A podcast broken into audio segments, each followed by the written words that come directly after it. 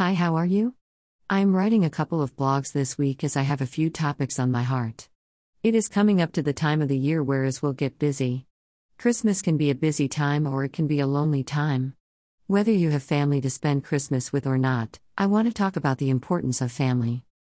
First, what is the definition of family? In the dictionary, it means a group of people related by blood or marriage. You may have a big natural family or a little family.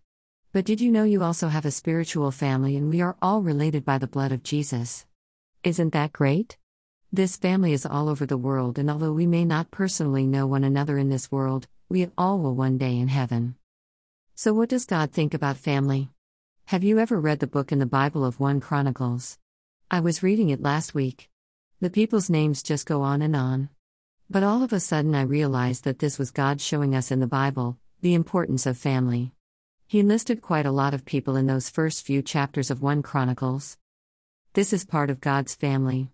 God created Adam and Eve because he wanted a family. Someone to talk to and fellowship with.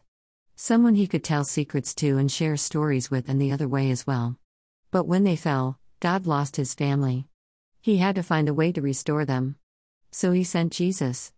But what happened before then? Didn't God have a family? Well, yes, he did. He had Adam's descendants, then after the flood, Noah's descendants, then he found a man, Abraham. Out of Abraham came Jacob, also known as Israel. This was God's chosen nation, his family. All of those are written in 1 Chronicles.